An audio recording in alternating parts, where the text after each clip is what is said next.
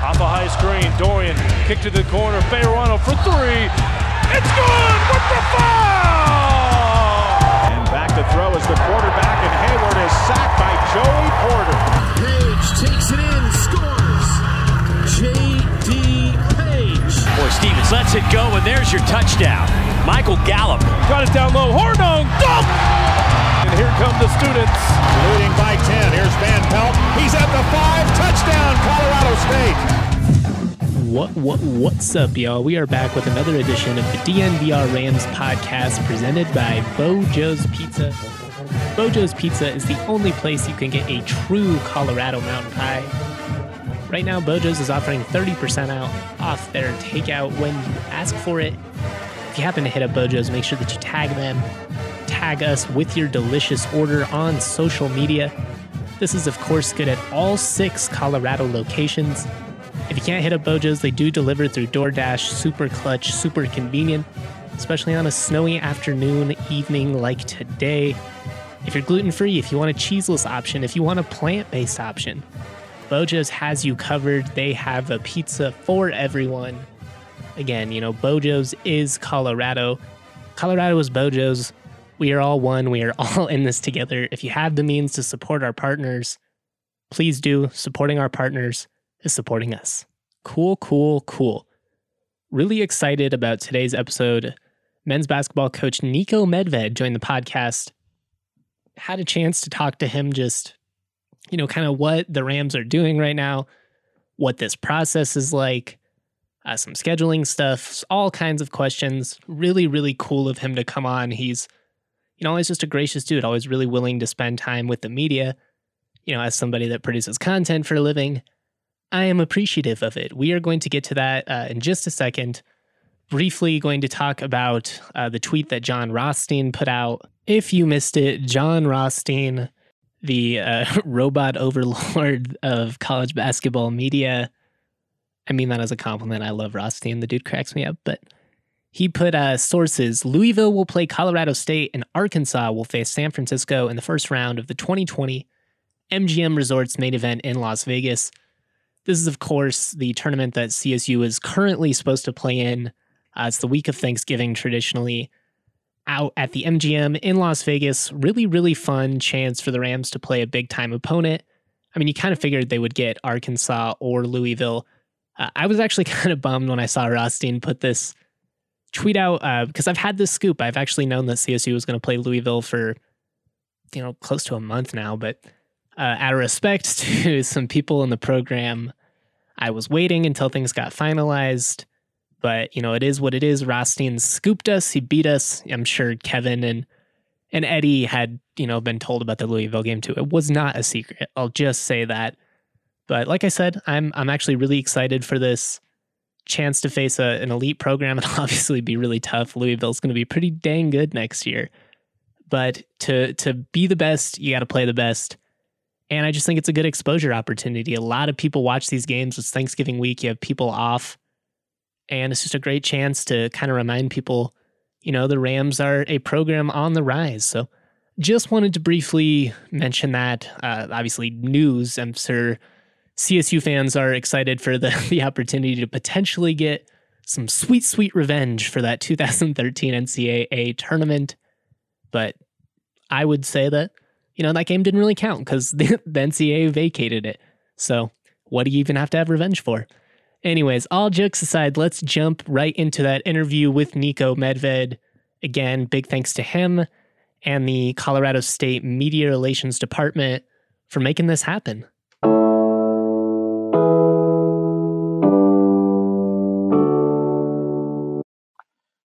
Joining me today, we have a special guest, Niko Medved, head coach of the Colorado State men's basketball program.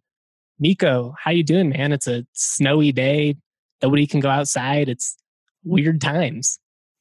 Yeah, I think I, am still going to go outside today. I have to, or I lose my mind. But I was just joking with somebody. It's you know, it's hard enough at times just being quarantined at home, and then you look out the window here and it's uh, there's a foot of snow in the middle of April and it's just kind of taking the knife and just sort of twisting it a little bit more, right? Like, how do you like that? You know, but um, the beautiful thing about Colorado is it'll uh, be sunny and it'll all be gone here in about a day.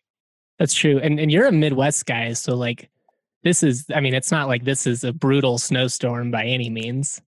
No, and it was funny. We had our team meeting. We had a team meeting earlier today. We were talking about that, and um, I told David Roddy, who's in Minnesota, and obviously Adam, you know, is in Colorado. I said, "You'd appreciate this, but you realize when you shoveled this stuff today, it was all wet. So it was like he was like trying to shovel a five gallon pail of water, um, you know, and and DT sitting there in Arizona, and and uh, he doesn't know what the heck we're talking about, or Isaiah in Texas. I mean, they barely ever seen snow. And yeah, Deshaun's on the other end of the spectrum. He's got to get up at like six thirty in the morning to run because it gets too hot.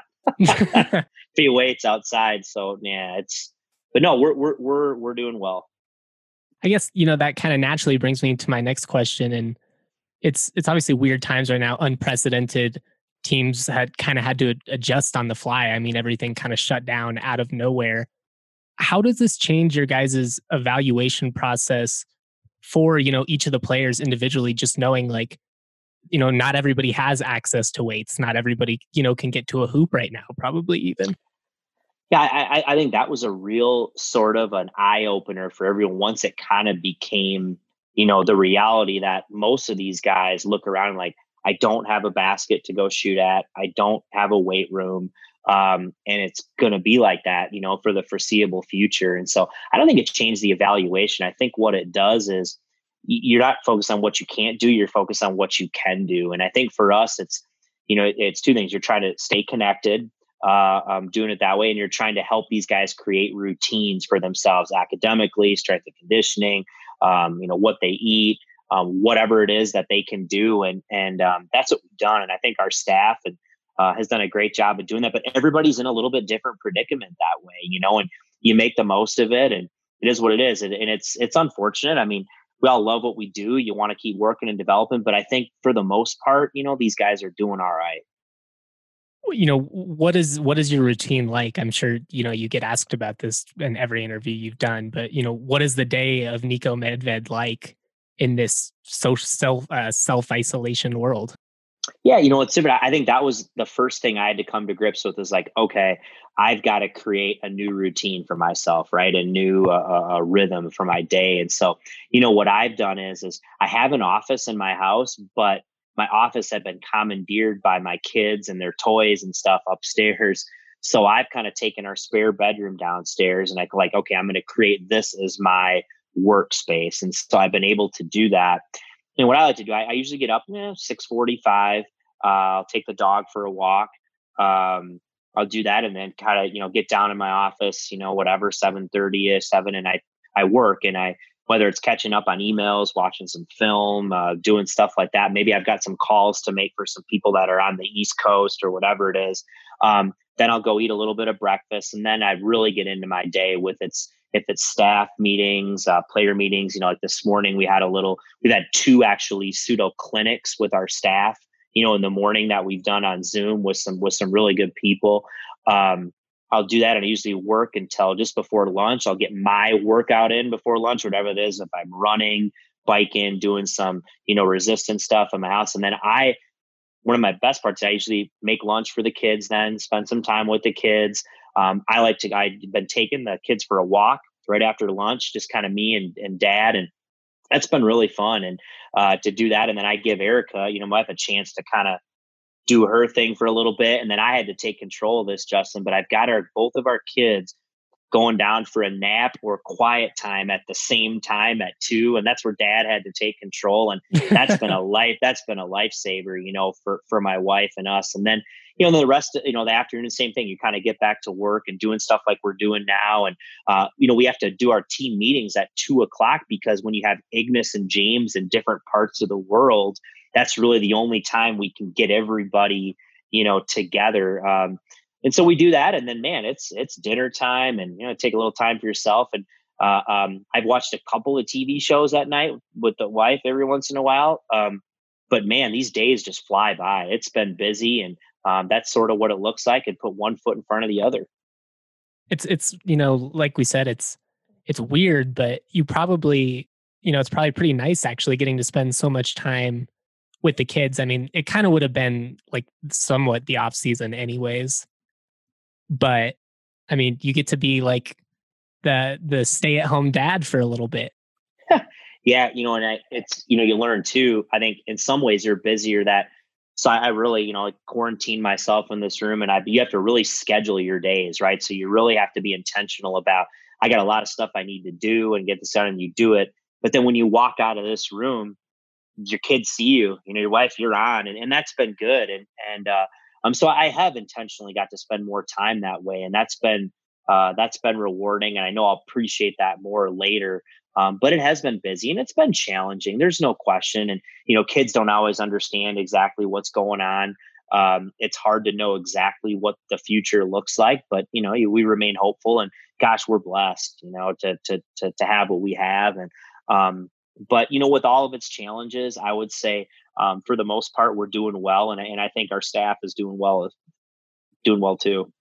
You mentioned that you're watch a, watching a couple of TV shows. What what kind of TV shows are you into? Are you a Netflix guy? Are you a binge TV?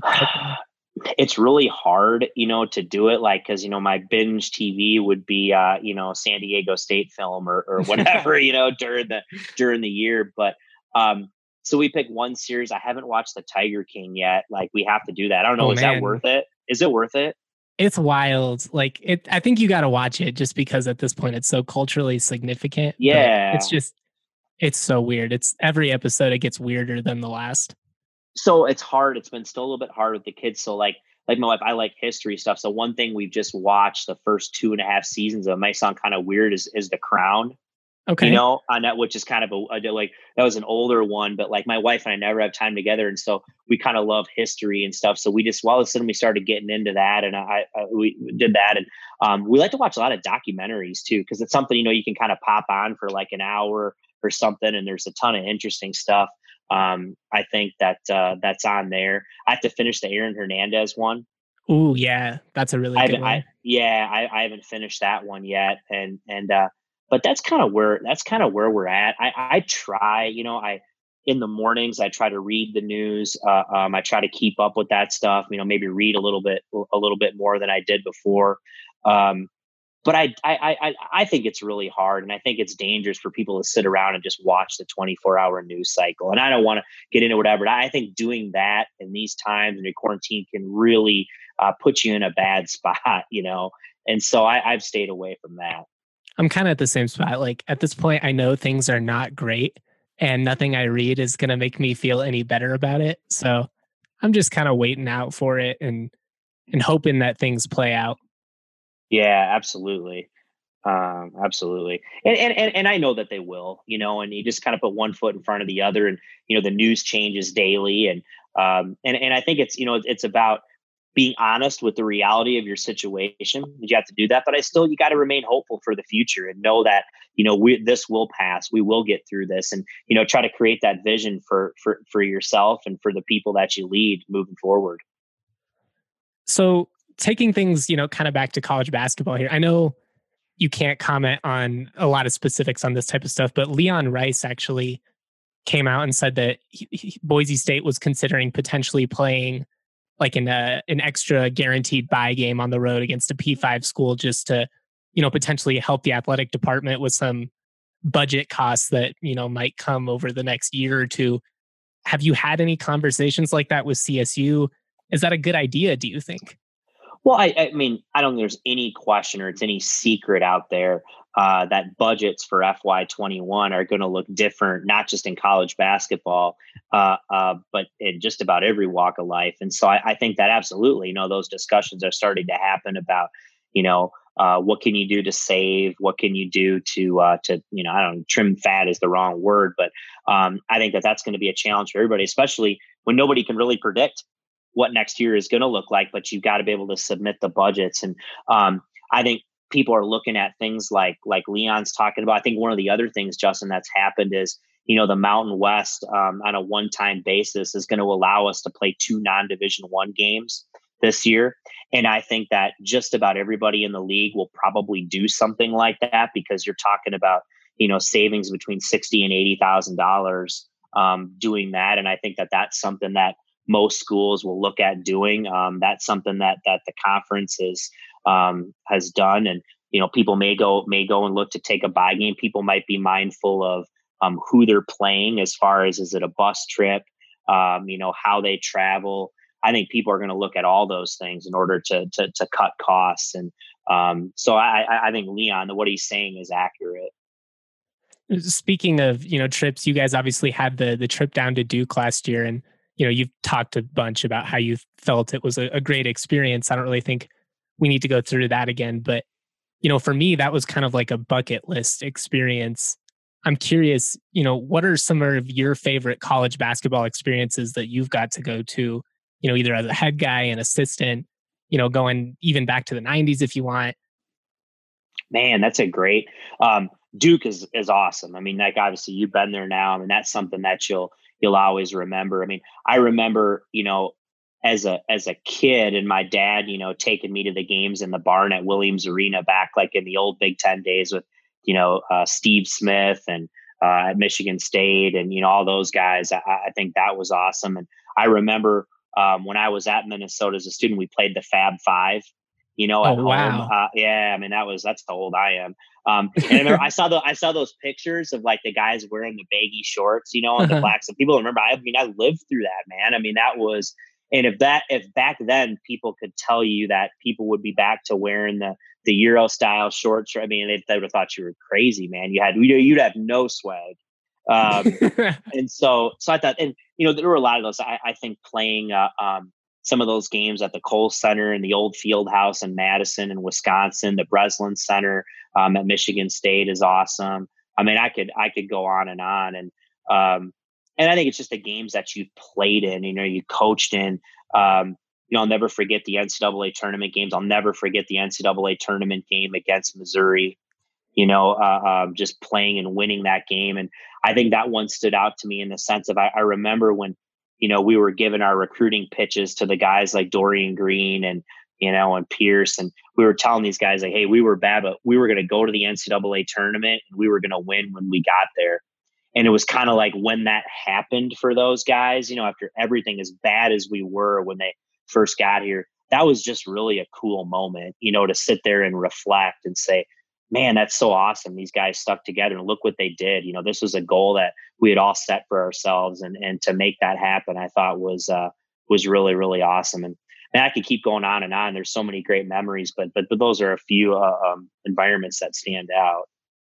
You know, going off of that, I'm curious what does a recruiting pitch look like for CSU now? You know, what are some of the things that you are I know you you can't like give away your your whole recruiting pitch here, but what are some things that you highlight when you, you know, sit down and talk to somebody that's, you know, really considering coming to CSU and playing for you? Well, I I I mean, I think that, you know, everybody's going to talk about how how great their place is, but I think that when you talk about our community, first of all, just a, a, a place to go to school, a place to live, an environment to be in every day. It's it's just it's awesome, and and I think that you know I can speak from experience, having been an assistant coach, and I hear that one thing that's has been really kind anybody who's gone to has either lived here and worked here, a student athlete that's gone to school and played here. I don't know anybody who said I didn't love Fort Collins. You know, I didn't love CSU and so I think you know you, you really start there. It's it's a great university. It's a great place. It's a great community. Um, I think that you know you you you sell our league. Uh, um, I, I, think our league is great. You get the opportunity you know to play on TV, to play on national television. You play in some great destinations and great cities uh, um, um, around. And so I, I, think the league is awesome that way. Um, and then I think, you know, you really start to sell kind of who you are and what you do. I think I'm blessed that we have a great staff. We've got great people uh, um, that we get to work with. We really uh, um, do care about these guys more than just players. I think that we really take pride in trying to, you know, develop the whole person here and really try to invest in these guys as, as, as men, you know, and, and young men, and that, you know, we're going to care about them. And uh, we think that we can help them become their best players here um, and the best person that they can be. Um, and and you know, I think you know we really sell our vision of what we want. And you know, I tell guys all the time, I, I know what this program can look like. You know, I, I, know what it can look like. I know what it can be. And um, I think we start there. Um, and I think that kids can see very very quickly the kind of you know interactions we have with them, um, how we are really a team here. Um, everybody's pulling in the same direction. Um, one of the things you know we do in recruiting is you know we you know it, every coach is going to have a you know a, a, point person or maybe an assistant that started, but we really try to get everybody on staff involved with all these periods so they feel like they have a connection to all of us and they can see that we're all working together and and you know and then we we saw a lot of the player development piece and and the style of play. Um, i think our style of play is fun. I, I think the way we play is fun. I think it's an unselfish brand. I think players have freedom to play uh, um, and and i think that the way we do that we really take advantage of guys skill sets and what they can do and so i think it's great to go to school here it's fun to play in our program um, hey sign up you know you know you mentioned some of the the great cities in the Mountain West, and I definitely agree with that. I think there's a lot of really underrated spots. One just to hang out, but basketball venues, especially. You know, you got the Pit in Albuquerque, and Utah State's a lot of fun to play. Laramie's mm-hmm. a lot of fun when that place is rocking. Ah, what you, Laramie's no fun. yeah. What do you think needs to happen for the Mountain West to kind of you know raise its its status even more. I, I do think the league is is very well respected, especially when you look at you know the success that Nevada's had, Utah State's had in recent years, and the precedent that New Mexico, UNLV, some of these other programs have had. What are what are, are there some simple things that the league can do? Is it just you know scheduling big games, or really does it just come down to winning?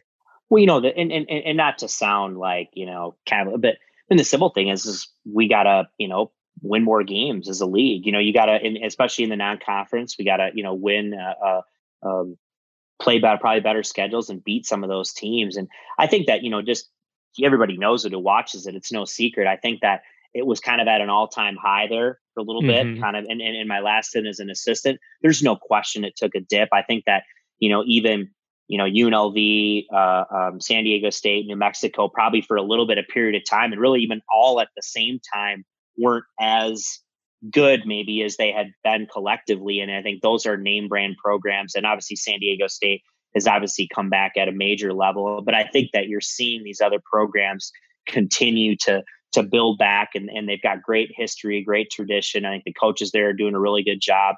Um, Nevada's obviously been really good. Coach Alford's going to do a great job. I think Boise's developed a level of consistency. Uh, Utah State's been good. And then I think programs like ourselves, I think we're kind of trending back up in that in that direction. Um, and I think it's not always the top of a league that matters. I think it's the same. It's the other teams kind of, do you know what I'm saying? Mm-hmm. Pulling their weight. So collectively, we've got more competition in our league. And I can liken that back to the SoCon. You know, when I was in the Southern Conference to now it's just turned into a monster. It's might be as good of a one bid league as there is in the country. And I remember I got asked that question, well, how does the SoCon raise its profile? And I used to say, well, it starts with us. Like Furman, we were whatever, 336 out of 351 in the RPI. We got there and like the league's not going to be better until we get better. Like all of us have to start doing our job. And um, and I thought we started to do that. And I think it's really no different in the Mountain West. It's everybody making a commitment and everybody continuing to get better, like I believe they are. And I think that will get us to where we need to get to.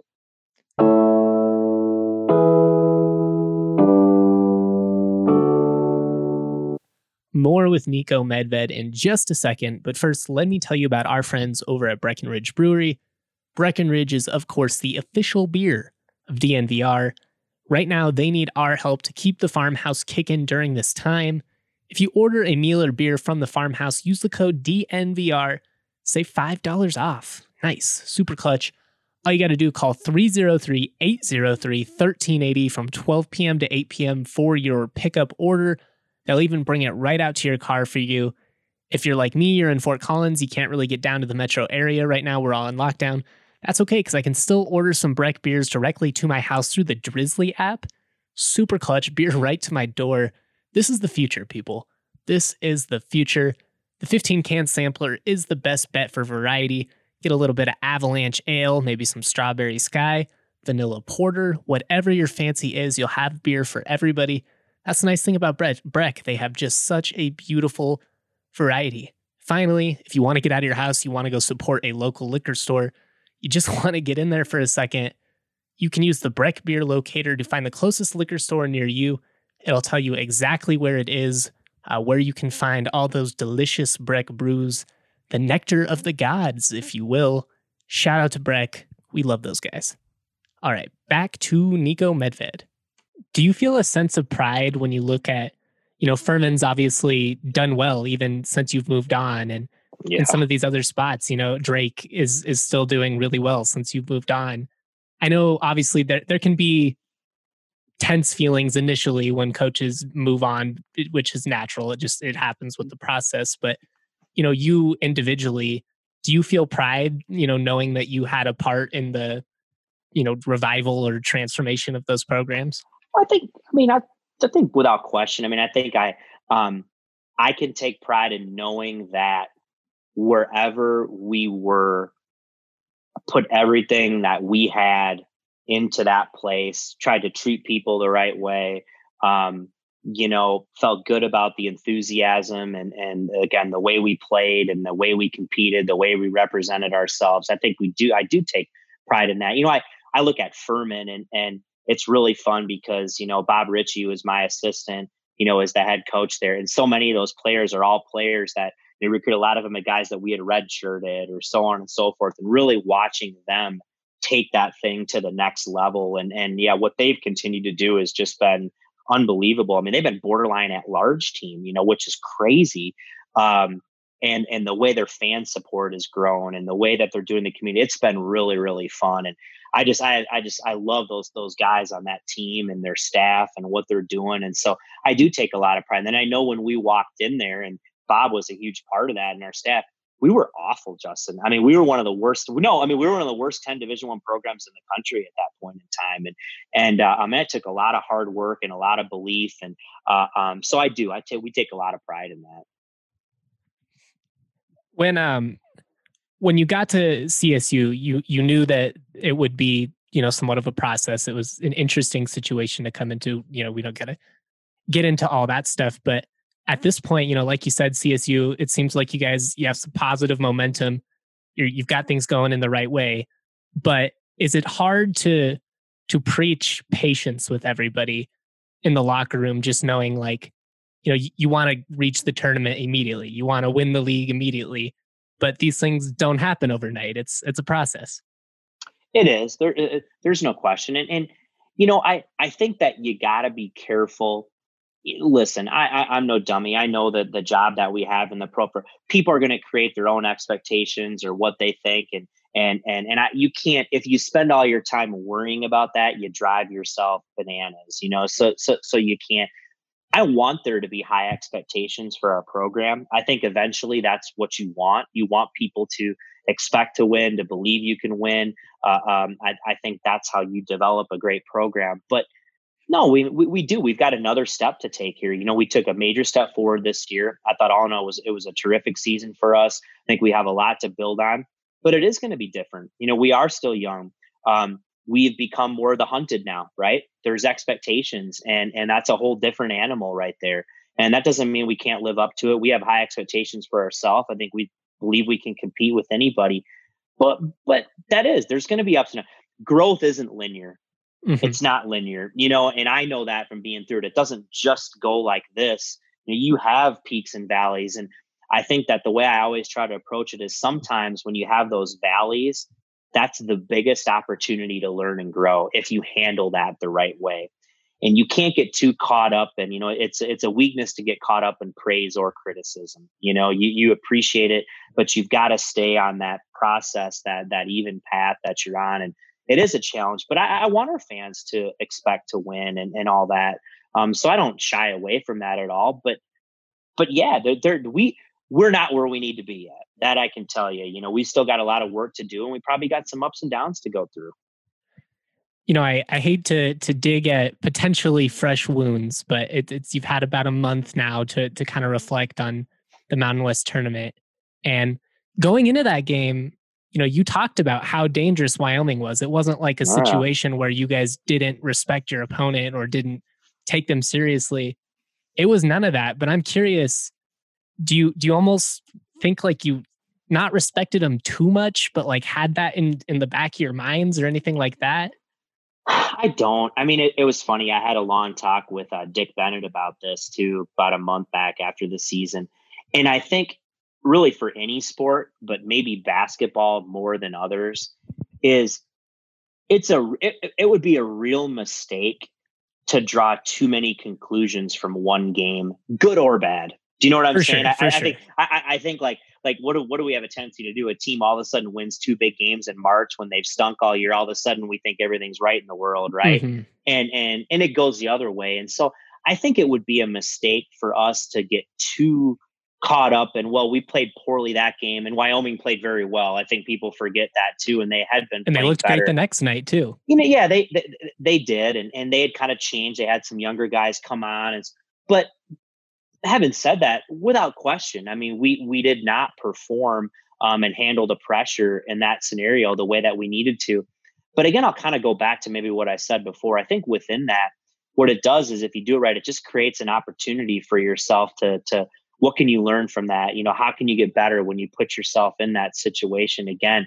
But those are hard man. It's not easy being the um you know it's e- i've been in those situations i made a run and sometimes it's easier to be the underdog you know um and i always said this you know winning that first game sometimes is the hardest but i think it's a mistake to put too much in that one game. I think what i would look at more as a staff is were there any trends that were you know the last month of the season going this way or in some cases going this way. And it's more trends over the course of different games that you're looking at said okay we were we were headed in not the direction we wanted there. Why? How can we prevent that? How do we need to get better? Um, so it's not just that one game that bubble. I think it's all of it. And, and so um, yeah we didn't perform well but but i think that you know you can't put too much into that good or bad. Well, and you know, there's you, only so much you can take out of a moral victory. Like at the end of the day, you guys want to win. You guys are competitive. But if there is, you know, anything to take away from that long term, it wasn't like the guys gave up at any point during that game. It was competitive throughout.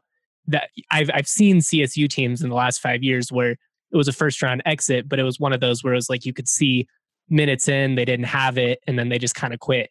It wasn't that situation. They kept fighting. It just wasn't their day.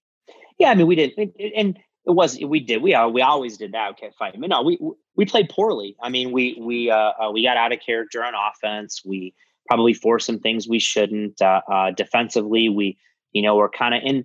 Yeah, it was uh, you know it was different, and I thought you know that it was a the season for for younger guys too. The adjustments of being at the top of a scouting report, and um, uh, you know all, all, all those things are a factor. But you know what? Um, all in all, again, when time goes by, you're able to look at it and say, boy, it, it was a great year. We grew in so many ways. We learned a lot about ourselves, started to, you know, really generate some enthusiasm and some belief in what we're doing. And yeah, that game stinks, but you know this, you put yourself out there, you're going to have those. You're, you're, you're going to have those games. And the hardest part is not being able to go back out there, you know what I Mhm. mean, and getting to play again. We got to sit on that, you know, all year. But well, maybe that's not a bad thing. You know, now that we're in April and postseason has officially moved on, I mean, you guys would have obviously accepted uh, any postseason invite. That was that was the plan. Yes, uh, you know, and we were planning on doing that, and maybe people have heard me me say this before, but you know, looked at that point in time after we lost that game, you know, the NIT was going to be out of the question, um, and so we were going to plan on playing in the CBI and uh, probably host.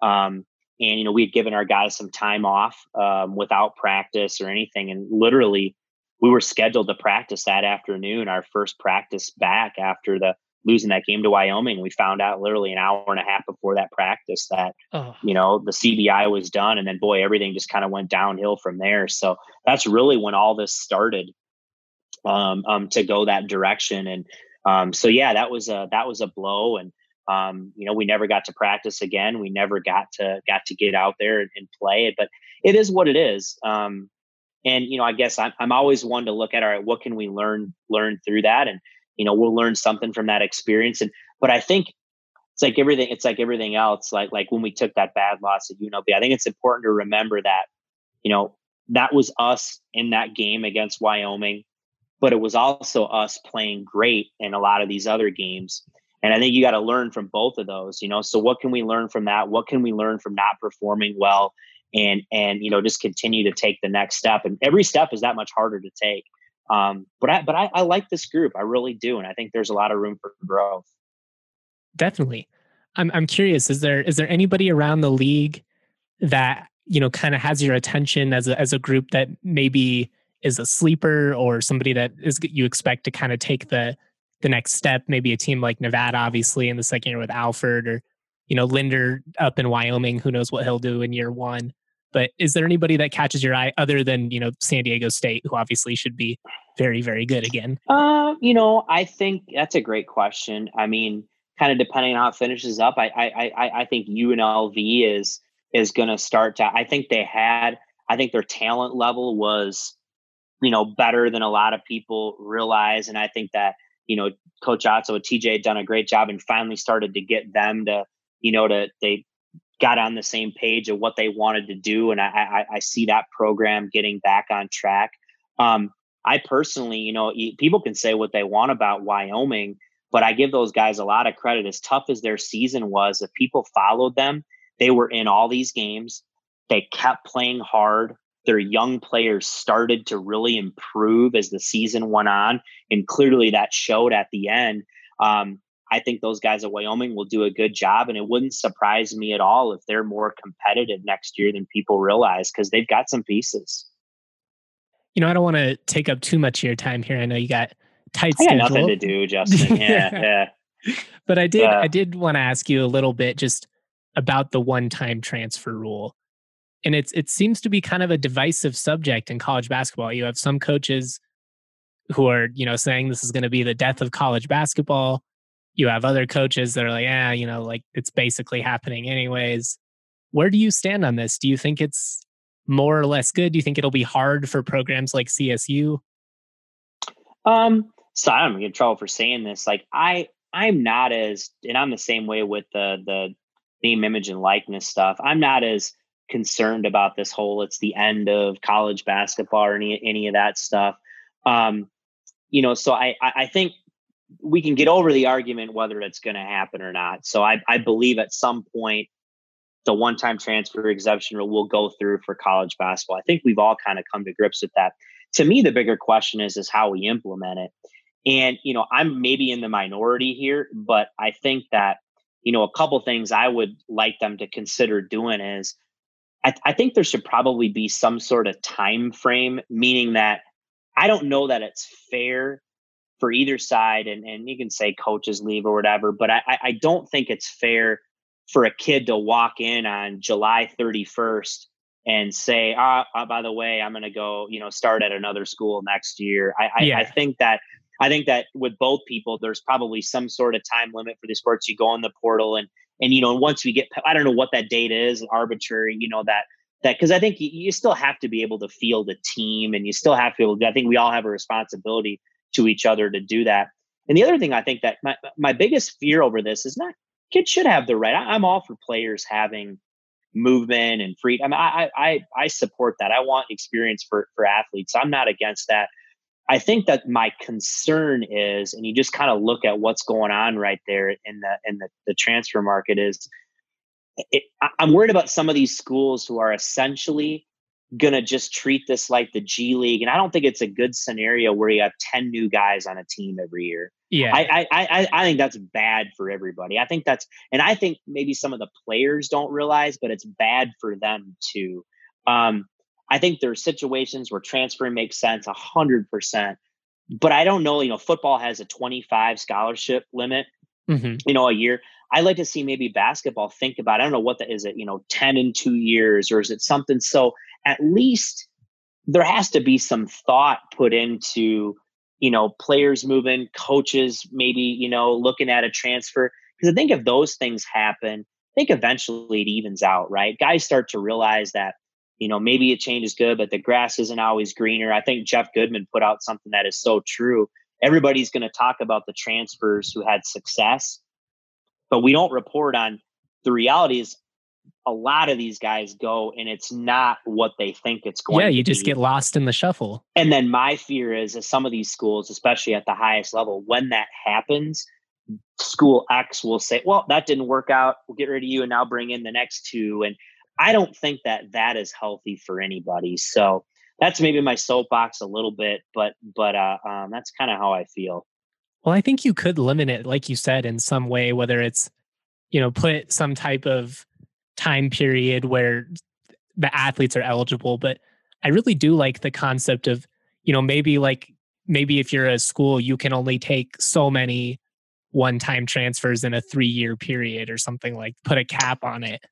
Yeah, I mean, I don't know what you know. What I, I just think again, the idea here is to allow players to, and I, I support. Sometimes, hey, a, a, change is good for everybody, and why should they have to? And I, I agree with that, but I don't think the idea behind it is just to just you know again to have it be free agency where you know teams are turning over eight or nine guys on their roster every year, bringing this guy and doesn't work out, bring out the next one, and players are all you know. I, I don't I don't think that that's the intent and my fear is is that's going to be an unintended consequence of this um, because I think that they're they're you know in some in some cases it's going to make sense for guys and maybe didn't work out where they went or they don't have the role that they want and maybe someplace else there's a better role or you know whatever that is or they're just not happy and I get that so um, I think there's a way to do this and hopefully we figure it out.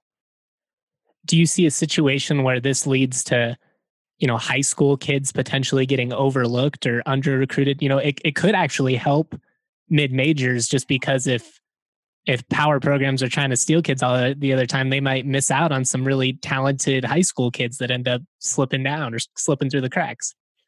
But but it's it's funny though. I i uh you know what again i'm not getting into specifics but i'm i'm kind of looking at you know monitoring a little bit some of these transfers and where they're going and and I just it's it's just interesting to me. And I agree. It's kind of like sometimes in recruiting, you're looking for undervalued markets. And right now, I think sometimes people aren't paying enough attention to high school players, you know, and and and doing that. And people want to win now. They don't always have the patience to, mm-hmm. you know, develop and and and I and I do. And I understand, you know, and Justin, the the the, the hard part about our profession now is, you know, again, like we do it, people want results now and people will talk about a process or being patient, but it's very difficult to get everybody on the same page saying, Hey, we're, we're going to do this. And, um, we're trying to, you know, it's kind of an old, a, a little bit of, and we have some transfers too that I, am really excited about, but I, I think that, um, you're right. I think there's probably are a lot of high school guys who are getting overlooked right now. The, the the last thing I just want to ask you about here when you when you look back at this this second season, what what's going to stand out the most to you? I mean, to, I mean moments like the Isaiah Stevens shot, obviously, but for me, it's more just about you you got to kind of see the growth of the program. You got to see for the first time in a while, it was like, all right, these guys can compete with anybody on a nightly basis. I mean, you saw they went toe to toe with Duke for a while. I mean, San Diego State, you guys were that that game was there for the taking. I, I think yeah, I, I, think I agree with that. I think the the belief that our guys were, you know, could could compete and could win, um, you know, in this league. I, but I, I think maybe for me, it's kind of an internal thing, and I, I look at the the seniors. I'll, I'll take Nico for example, who's you know played a lot, been through a lot of different, been in a lot of different locker rooms, man, and a lot of different teams and a lot of situations. And, you know, the other day when I was talking to him and, you know, doing like a pseudo exit interview, he just talked about, man, I just, you know, I've seen it all, but I just had so much. It was the first team I'd ever been on where everybody really liked each other, man. You know, where everybody was just, we all really got along. We all really felt connected. We were all pulling, you know, and, and, that to me is what I remember the most because I think that's the first step, you know, and I was so happy for those guys, you know, to to to to have that and to feel that way walking out the door because I think that leaves such a great taste in their mouth about the experience that they had here that they can feel really good about. They were winners um, you know and that hopefully they played a part in that team that people will look back on and say hey that was one of the starts of this thing really going, you know, in a great direction. And so that's probably what stands out to me the most. Well, and I know you brought it up a lot, you know, in post games and stuff like that, but I just I don't think people really understand how important, especially like Chris and Hyron were for this team this year and their willingness to just, you know, especially when you moved Chris to the bench to like be those glue guys to play defense. I know Chris was a little bit more of a factor offensively, but just it's, uh, it's to be seniors and and take the step back to the to the young guys. I don't think that happens in every locker room.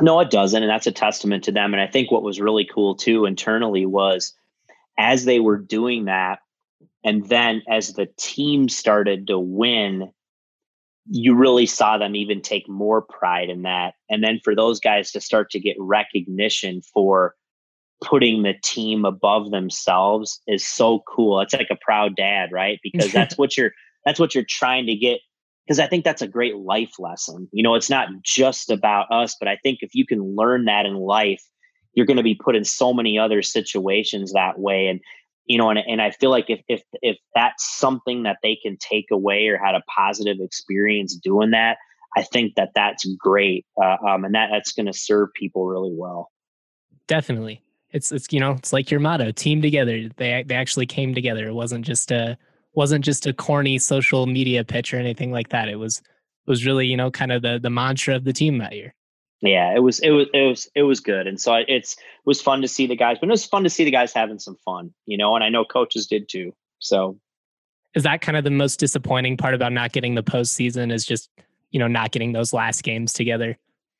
Yeah, you know what stinks. Of that would have been a great thing for our guys to have a chance to experience that, and you know see where we could have gone or what that could have, have done. But man, I mean, in light of everything that's going on right now, I mean, I think you move past that and for I sure. think this puts a whole nother, you know, perspective on what you really appreciate, what's really important to you. And I tell our guys all the time, you know, basketball is what you do. It's what you're passionate about it. You love it. It teaches you so many things, but it's not who you are, you know. And I think that this is another reminder to these guys that there is more to life than than just that, you know. And uh, and, hopefully that gives them another perspective. And you know what? In turn, it even makes them appreciate what they have more. And and I know me, whenever that day is, and we're back out in Moby practicing.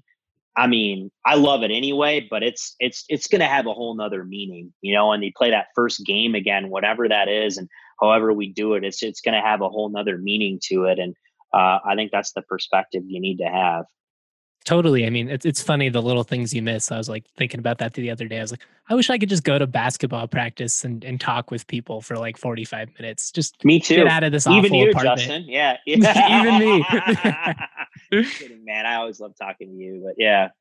Well, thank you, man. I really appreciate you taking the time to do this. It's an honor to have you on. And, you know, like everybody else, I'm just I'm hoping we get back sooner than later, and I'm excited to see what you guys can do moving forward. Well, thanks, Justin. Appreciate you having me uh, anytime. Appreciate the work you do.